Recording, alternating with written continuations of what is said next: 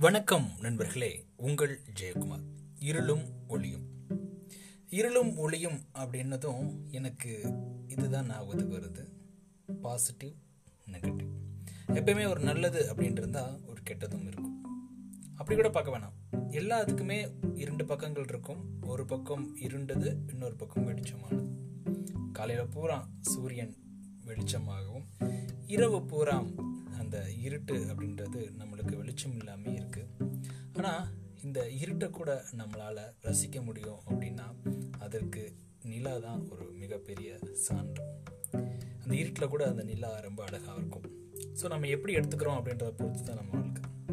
வாழ்க்கையே இந்த இருட்டு ஒளி அப்படின்றத பொறுத்து தாங்க இருக்குது நம்ம கண்ணை மூடுனா இருட்டு நம்ம கண்ணை திறந்தா வெளிச்சம்.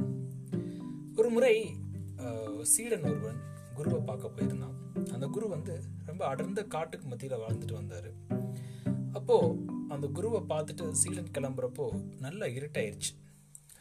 குரு சொல்கிறாரு நீ வந்து இன்னைக்கு நைட் இங்கே தங்கிட்டு போ ரொம்ப இருட்டாக இருக்கு அப்படின்னு சொல்ல சீடனுக்கு அடுத்த நாள் ஏதோ முக்கியமான வேலை இருக்குது அப்படின்றதுனால நான் இப்போயே கிளம்புறேன் அப்படின்னு சொன்னான் அந்த சீடன்.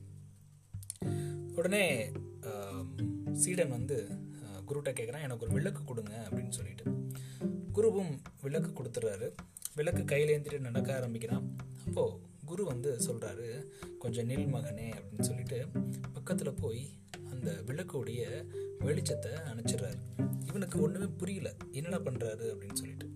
அதற்கு குரு சொல்கிறாரு இரவோட வெளிச்சம் நெடுந்தூரம் உனக்கு துணையாக வராது. உன் விளக்கு உனக்குள்ளே தான் இருக்குது அது எரியாத வர இதனால் எந்த பயனுமே இல்லை. உன் கையில விளக்கு தேவை அப்படின்னா உன் உள்ளே பயம் இருக்கு அப்படின்னு பொருள். உள்ள துணிச்சல் இருந்தா வெளியே விளக்கு தேவையில்லை. உள்ள பயம் போகாத வர உன்னால முன்னேறவே முடியாது அப்படின்னு சொன்னாராம் குரு. எஸ் மை டியர் ஃப்ரெண்ட்ஸ் நம்ம எல்லாத்துக்குள்ளேயுமே இந்த அறியாமை அப்படின்ற ஒரு இருள் மூழ்கி தான் இருக்குது அதிலிருந்து நம்ம என்னைக்கு வெளியே வரோமோ அன்னைக்கு நம்ம வாழ்க்கை பளிச் அப்படின்னு வெளிச்சமாக மாறிடும். இதைத்தான் பாரதியார் அழகா ரொம்பவே அழகா சொல்றார். எனக்கு பிடித்த கவிதை இது. அக்னி கொஞ்சொன்று கண்டேன் அதை ஆங்கூர் காட்டில் பொந்தெளி வைத்தேன். வெந்து தணிந்தது காடு தழல் வீரத்தில் குஞ்சென்றும் மூப்பென்றும் ஒன்றோ அப்படின்னு. ஸோ நம்மளுக்குள்ள அந்த அளப்பரிய சக்தியை நம்ம தேடி கண்டுபிடிக்கணும். அது நிறைய நேரங்களில் அறியாமை அப்படின்ற ஒரு கொடிய நோய் இருக்கிறனால அது வெளிச்சத்துக்கு வர மாட்டுது.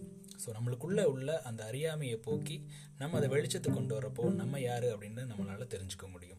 நன்றி நண்பர்களே. மீண்டும் நாளை இன்னொரு பதிவில் உங்களை சந்திக்கிறேன். இருளும் ஒளியும்.